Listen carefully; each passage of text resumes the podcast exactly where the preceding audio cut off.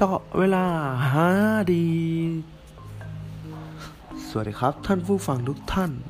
พบกับผมในรายการเจาะเวลาหาดีกันอีกแล้วนะครับ รายการที่จะนำเสนอเรื่องราวประวัติศาสตร์ ความเป็นไปเป็นมา ของทีมยักษ์ใหญ่ในวงการฟุตบอลให้กับผู้ฟังได้รับข้อมูลกันนะครับถ้าพูดถึงทีมชาติ ในทีมชาติในยุคสองฤดูกาล2010 คงมีทีมชาติเดียวที่หลายคนนึกถึง ก็คือทีมชาติสเปนที่พังอาจคว้าแชมป์3ทัวร์นาเมนต์ติด ทั้งฟุตบอลยูโรปี 2008 ฟุตบอลโลกปี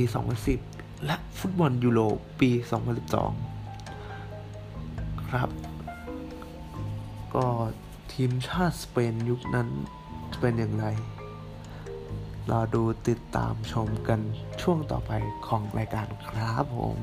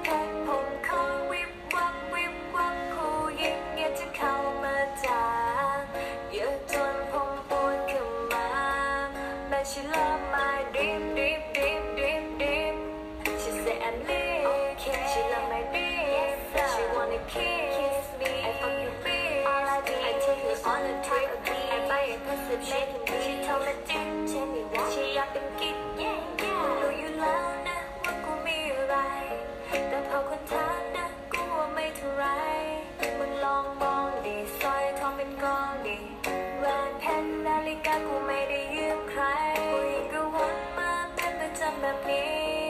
ชีเลยเข้ามาจับและขยับสั้นๆที เห็นจะเป็นอะไรเลยกูแค่อยากจะให้เธอมีชีวิตที่สุขสบายอยู่กับพี่ไม่ลงพายวิบวิบวิบวิบวิบเพลงผมฮิตฮิตฮิตฮิตฮิตผู้ผมแม่งฟังเก่งเลยแต่ฉัน love my dream dream dream dream dream เพลงผมคอยวิบวับวิบวับผู้หญิงอยากจะเข้ามาจากเยอะจนผมปวดขึ้นมาแต่ฉัน love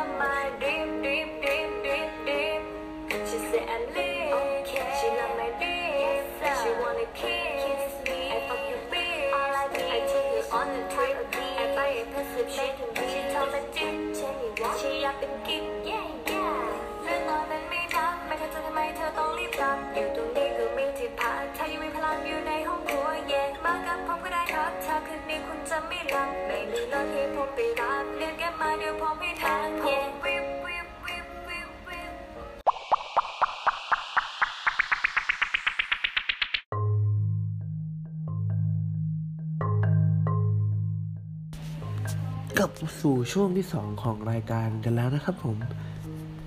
สเปนแชมป์ยูโร 2012 ทีมชาติสเปนแชมป์ยูโรหนึ่งในที่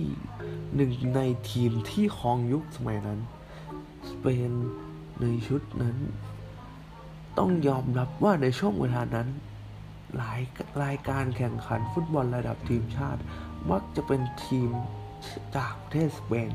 ที่ได้รับการยอมรับและมักจะเป็นที่หนึ่งอยู่เสมอ ที่ชื่อเป็นทีมชั้นนำไม่ใช่แค่ในระดับทวีปยุโรป แต่เพียงเท่านั้น แต่เป็นถึงระดับโลกอีกด้วย ที่ทีมชาติสเปนสามารถครองความยิ่งใหญ่ และถือเป็นทีมชั้นนำของโลกด้วย ซึ่งในการได้แชมป์ยูโร 2012นั้น ถือเป็นการครองสถิติกับการสามารถครองแชมป์สองสมัยติดกับฟุตบอลยูโร ทั้งฤดูกาล 2008 และ 2012 ที่สามารถสร้างสถิติคว้าแชมป์ยูโรได้ 2 สมัยติดต่อกัน ซึ่งใน 13 ครั้งก่อนหน้านี้ไม่มีใครสามารถทำได้ เกมออนไลน์เท่านั้นที่จะสามารถครองแชมป์ได้สองสมัยติด ซึ่งถือเป็นยุคทองของทีมชาติสเปน และยังครองจนถึงระดับโลกด้วยการครองแชมป์ฟุตบอลยูโร 2008 และ 2002 ในช่วงเวลาคั่นกลางที่มีการแข่งขันฟุตบอลโลกนั้น ทีมชาติสเปนก็สามารถครองความยิ่งใหญ่ สามารถคว้าแชมป์ฟุตบอลโลกในปี 2010 ได้อีกด้วย สเปนชุดแชมป์ยูโร 2008 ซึ่งยังเป็นการสร้างสถิติระดับโลกอีกด้วย กับการคว้าทั้งบอลยูโรสองสมัย และบอลโลกอีกหนึ่งสมัยในช่วงเวลาต่อกัน ภายในเวลาเพียงแค่ 4 ปี ก็สามารถคว้ารางวัลใหญ่ ๆ ไว้อย่างมากมาย และยุคนั้นถูกเรียกว่าเป็นยุคทองของฟุตบอลสเปนอีกด้วย ที่ฟุตบอลทีมหนึ่งสามารถคว้าถ้วยรางวัลมาประดับได้อย่างมากมาย สเปนแชมป์ยูโร 2012 ทีมยุคทองของประเทศสเปนที่ถูกยกเป็นตำนานในโลกฟุตบอล ไม่ไม่สามารถปฏิเสธได้เลยว่ายุคที่ทีมชาติสเปนครองความยิ่งใหญ่ และรุ่งเรืองในฟุตบอลสุดๆนั้นนักเตะตัวหลักส่วนใหญ่มาจาก ทีมเรอัลมาดริดและบาร์เซโลนาเป็นหลัก เมื่อทีมชาติสเปนนั้น เริ่มต้นเข้าสู่ยุคไร้เทียมทานอย่างเป็นทางการ ตั้งแต่การคว้าแชมป์ยูโร 2008 จากการเอาชนะเยอรมันในนัดชิงชนะชนะเลิศหนึ่งประตูต่อศูนย์เป็นสมัยแรก จากทีมชั้นชุดนั้น ซึ่งในชุดหนึ่งนั้น มีผู้เล่นที่มาจากสองสโมสรอยู่ 5 คนในรายชื่อ 11 ตัวจริง ทงบอลยูโรและใน 2 ปีถัดมาทีมชาติสเปนครองความยิ่งใหญ่ได้อย่างต่อเนื่องด้วยการคว้าแชมป์ฟุตบอลโลก หลังเอาชนะฮอลแลนด์หนึ่งประตูต่อสวนในช่วงต่อเวลาพิเศษ ซึ่งผู้เล่น 10 คนจากประตูชัยของอังเดสอินเนสตาซึ่งเป็นหนึ่งในผู้เล่น 10 คนแรก ที่มาจากสองสโมสรยักษ์ใหญ่ในลีกฟุตบอลของประเทศอย่างลาลิกาสเปน ชุดแชมป์ยูโร 2012 ประเทศสเปนได้ออกสตาร์ทเป็นตัวจริงในเกมนี้ ซึ่งความสำเร็จในยุครุ่งเรืองของ ทัพกระทิงดุยุคทอง ยังไม่หมดแต่เพียงเท่านี้ ในปี 2012 พวกเขาก็เอาชนะอิตาลี4ประตูต่อศูนย์เถลิงบัลลังก์แชมป์ยูโรเป็นสมัยที่ 2 ติดต่อกัน ซึ่งในในเกมดังกล่าว 11 ผู้เล่นตัวจริงมีเพียงดาวิดซิลวาเพียงคนเดียว ที่ไม่ได้มาจากมัดริดและบาซ่า